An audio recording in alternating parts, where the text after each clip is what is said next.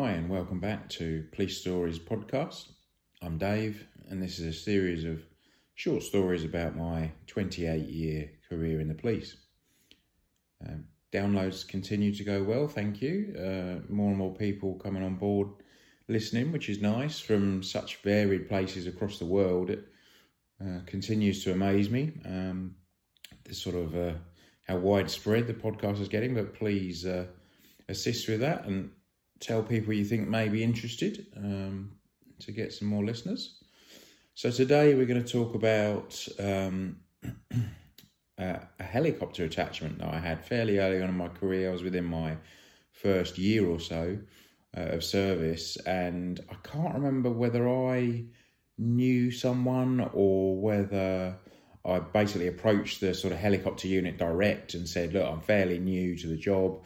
Um, is there any chance of coming along to see what you do for the day? You know, and this was something they were quite used to. They were based at a, a commercial airport. I say commercial. We're not talking a massive airport like Heathrow or something. It was a much smaller um, sort of airport that took in you know light aircraft.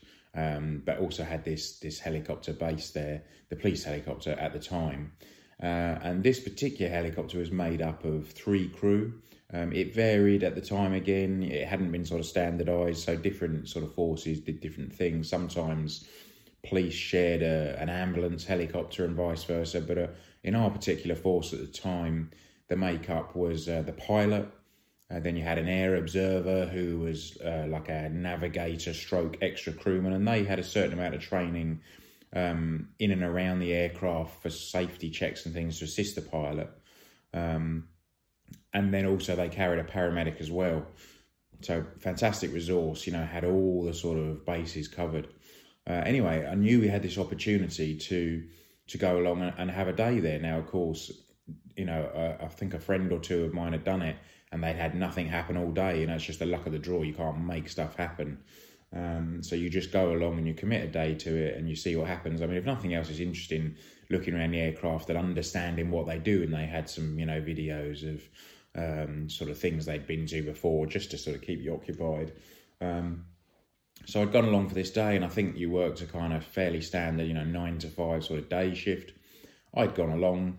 Uh, and you know the crew had a had a really nice life to be honest with you. You know they had a gym there, uh, they had access to you know a TV and um, and their food and a, a, small kitchen and things, and they basically uh, they did wait you know for a call. It wasn't like they went out and patrol for the sake of it, because obviously to run a helicopter was uh, or is you know particularly expensive, so it's not the sort of thing you took out for a spin.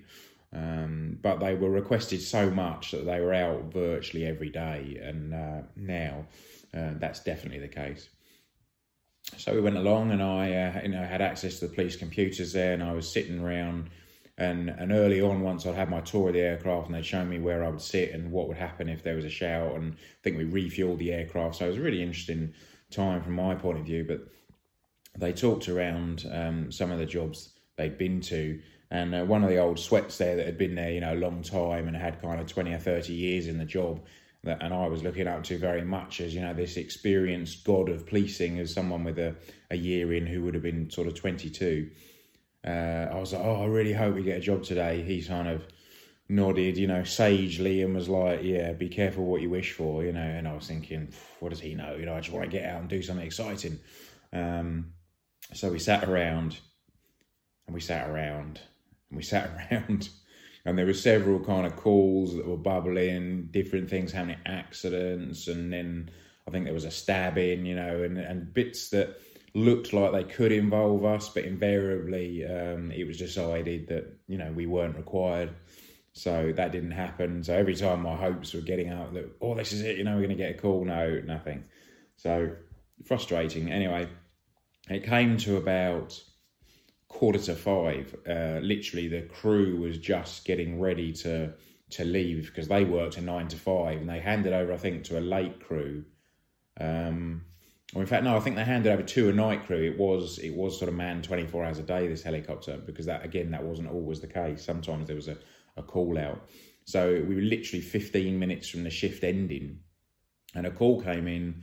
Uh, you know, on the surface didn't sound that exciting, but it was um, uh, a woman had fallen off her horse and had injured her neck, and she was quite rural. And not only were they finding it difficult to find her, but also um, the assumption was that if they did find her, that they were going to struggle uh, to actually be able to get her out, you know, to an ambulance or, or potentially to a hospital.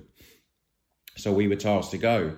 So they gave me the option. Look, we're basically finished for the day, but we are going to go up. So it's up to you if you want to stay on. Well, of course, you know, I didn't need to be asked twice. I was running for the aircraft the same as they were. And I thought, this is it. This is my chance. Fantastic. So jumped in the helicopter. You know, it, it took off. I'd never been in a helicopter, I don't think, at this point. Uh, certainly not one that had taken off. Um, so we took off, and it was about a 15 minute flight. I think at the time we could cover the entire county within an hour. It was about a 15 minute flight uh, to this particular location.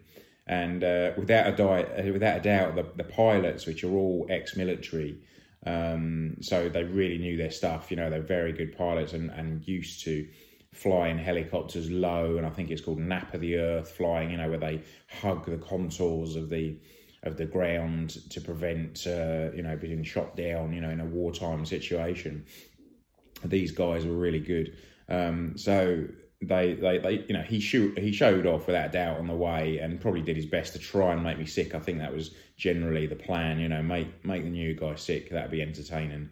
Um, so we did exactly that. We did some fairly low flying. You know, um, it was very rural, so he was very much sort of following uh, the contours of, of the ground, and uh, it was basically it felt like to me, you know, flinging the aircraft around quite a bit. And certainly, uh, when we got to where we were heading, we could see the female on the ground, and I think there was a couple of people with them, and they had like some fluorescent clothing on or something. They were waving their arms at us, so we were reasonably confident this was them. That the horse had already bolted, and I think that was the issue, and the woman was lying on the ground. Um, so we circled a couple of times. Now, actually, I'd been all right in terms of feeling sick going there when he was doing his best, you know, to try and make me feel sick. But when we circled a couple of times, he had the nose uh, the helicopter dipped quite low as we were circling, and actually the circling was was making me sick. I think I said on the last one that I struggled a bit on um, fairground rides and things, not not feeling sick, and, and this wasn't helping anyway. So I was quite relieved when we eventually put down quite near the uh, the woman. Um, and actually, around about the same time we arrived, an ambulance had managed to get through the rural roads and find her. So we went over. She did have a neck injury. It wasn't terrible, um, but uh, they kind of, you know, assessed her and, and uh, assisted the local paramedics. But then it was decided that actually, because of a neck injury, they were going to transport her by road anyway. Um, so we weren't there that long, probably half an hour or so tops. And um, she was uh, loaded into the ambulance and taken by road, you know. But it was a good opportunity for me to have a flight. And of course, on the way back, the favourite trick was um, we had a very, very large uh, cliff nearby, I think it was 600 feet down to the beach. And uh, unfortunately, it was a notorious sort of suicide spot. And the pilot did his favourite thing, which was took us over to the edge of the uh, cliff and basically said, um, have you ever wondered what it's like, you know, to jump off a cliff? And I was kind of like, no, you know, why would I? But uh, he said, well, I'll show you. So we went over the edge of the of the massive cliff, and then he dropped very rapidly the other side. Um, and your stomach really comes up and sort of sits in the back of your throat. So they all thought it was hugely amusing. Of course, you can imagine I wasn't quite so uh, happy, and I was eyeing where the sick bags were just in case, but desperately trying to save face by not being sick in front of these guys. so we headed back to the base and we landed, and that was brilliant. And to be honest with you, I was happy with that. You know, I thought that's a good day. You know, I know I've sat around for a lot, but actually, I've, I've seen, I've had a flight, and I know how it works. It's really great. And uh, so we packed up. We pretty much uh, had our sort of civilian jackets on and were stepping out the door, turning the lights off to the office when the the kind of bat phone rang. You know, as they called it, the the big red phone that means it's a job and an important job. So they ran back over and picked it up. And now this one was very different. This was much worse. This was a a really serious accident involving three nurses that had been on a, a charity walk. Um, now, I'm not massively uh, religious, but some of the jobs you go to, you, you do come away wondering from, you know, how, where is the justice in the world? How can this be right? You know, you can get quite sort of deep and philosophical about these things. But this was three nurses on a charity walk, um, had been wiped out by a car basically, and they were asking urgently for the um, for the ambulance uh, for the helicopter. So, well, and the ambulance as well. So it was decided that we would go back in. I was asked again, you know, look, you are finished. You can go if you want. And I was like, absolutely not. I'm coming to this. Um, so all jumped back on board. The aircraft flew off. It was quite a long flight. It was right at the edge of our grounds. I think it was kind of half an hour, 40 minutes. So plenty of time to think about, uh, you know, what was going to happen and how could I help and what was I going to do. And I was a little bit nervous about the medical side of things because I'd actually been to an accident myself, me and a, a pal. Um, with a guy. We'd pretty much just been released by ourselves that we were um, sort of fit for independent duty. So we were allowed to go out ourselves and they'd actually decided to put me and a guy I'd joined with together. Or in fact I think he had about a month more service than me. So we were really new and we were chuffed that it was like letting the puppies out to play um, and typically we'd been right on the edge of our ground and there'd been a, a call to an accident. No details. It's been an accident. That's it. No details.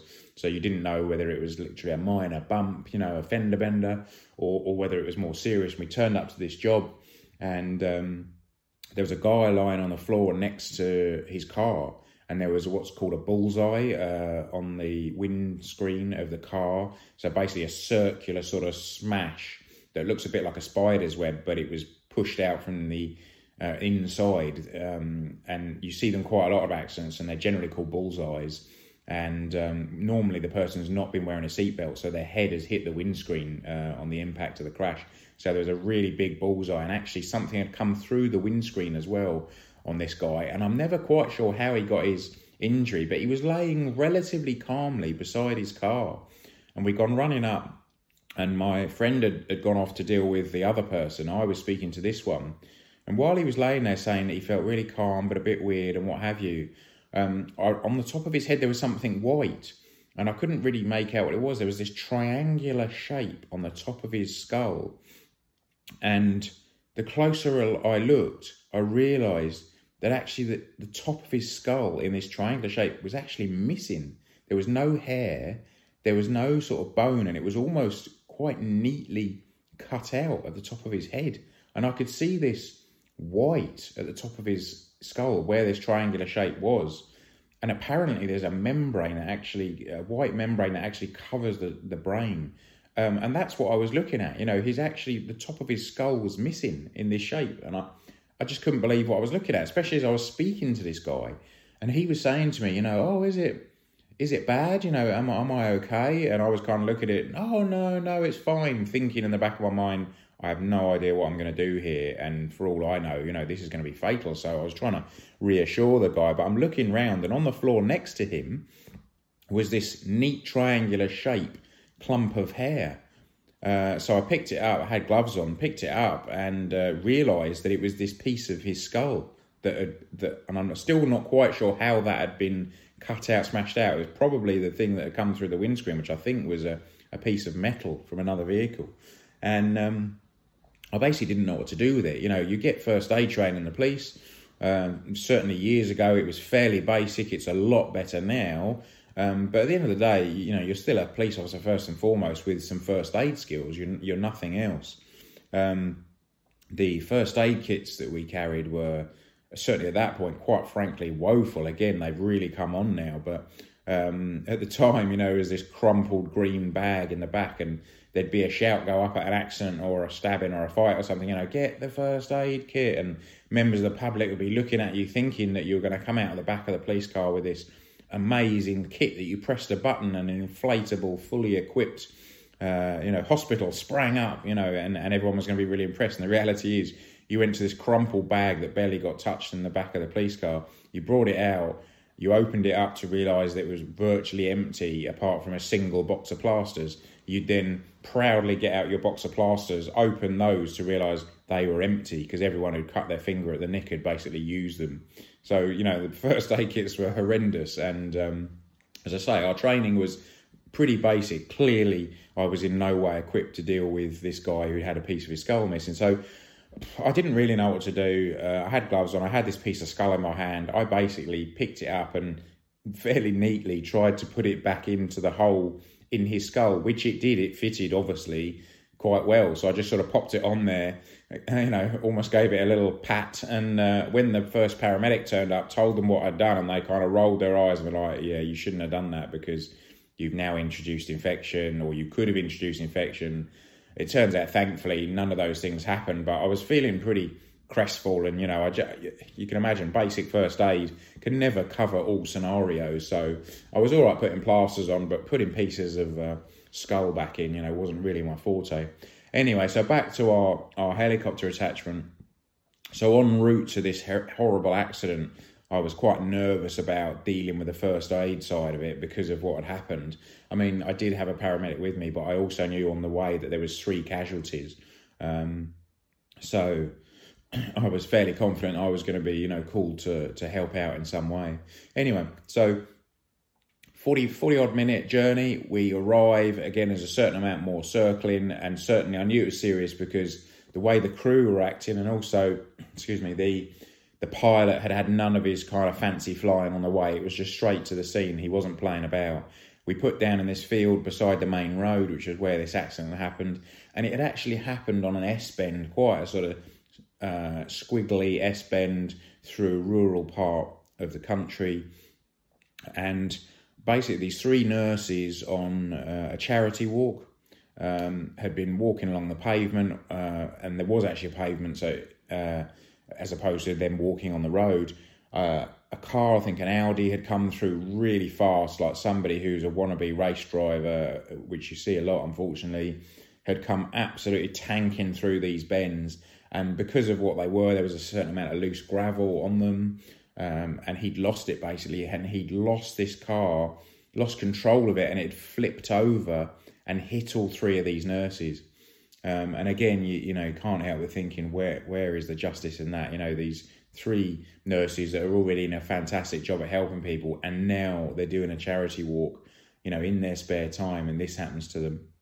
So when we arrived, um, one of the nurses was already a fatality. They decided there was nothing could be done with her. She'd been triaged. There was um, paramedics on scene, but they decided that unfortunately, yeah, she was uh, she couldn't be saved, so she was covered. Um, and this was probably a, a, you know one of the first fatal accidents I'd ever been to.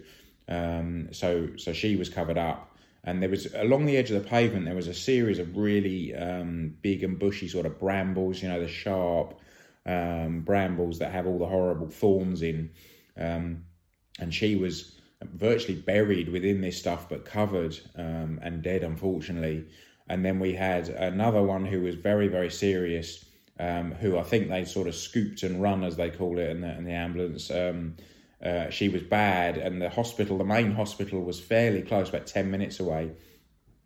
So they'd done the real basic stuff to her, the minimum they could get away with to move her, slapped her on a trolley, and then got her away to the hospital, which left the third one. and once again, she was absolutely buried in these brambles. You'd have thought for all the world that they'd have laid her there and then planted the brambles and then waited, you know, 20 years for them to grow to fully sort of enclose her. So we we had to cut our way in with uh, sort of snips uh, that the paramedics carried, um, the quick, the tough cuts, I think they're called, um, cut away the brambles um, to actually get a sort of working space within where she was. Now, um, she was really, really pale, clearly in shock. Sort of her breathing was very rapid, and they were trying to calm her down and slow that breathing down um, because that's never good, obviously. Um, say, she was this real uh, horrible sort of grey, pale colour, um, which, you know, you didn't have to be medical to figure out that wasn't good. And they were trying to get hold of her breathing. I think she had a chest injury, so they were more worried about that and controlling that breathing. But as an aside, um, I could see, I think she had trousers on, and um, I could see quite clearly she had an open fracture to her thigh. So unfortunately, her her femur, I believe it is, the main bone in the thigh, her had snapped or had been broken by the impact of this car, and it had penetrated the skin in her thigh and was pushing out through her leg basically. And you know, again, my understanding is bones are meant to be kind of white. Um, this thing was really badly broken on the end, so it wasn't like a neat, night, nice neat cut or anything. It was it, almost looked like shark teeth on the end where it had either snapped. Um, but I think unfortunately she'd then been dragged down the road once she'd had the initial impact that had broken this this bone. So now you can imagine on the gravel path, this bone must have been getting ground along the, the tarmac and the, and the gravel as well. So it had got broken up and, and sort of broken down more and been almost sanded down a bit as well. So I, I'm led to believe that it was sort of shorter than it should have been. But it, it looked horrible, you know. It was it was black and grey and had bits of gravel sticking out of it. Again, this is all really bad from an infection point of view.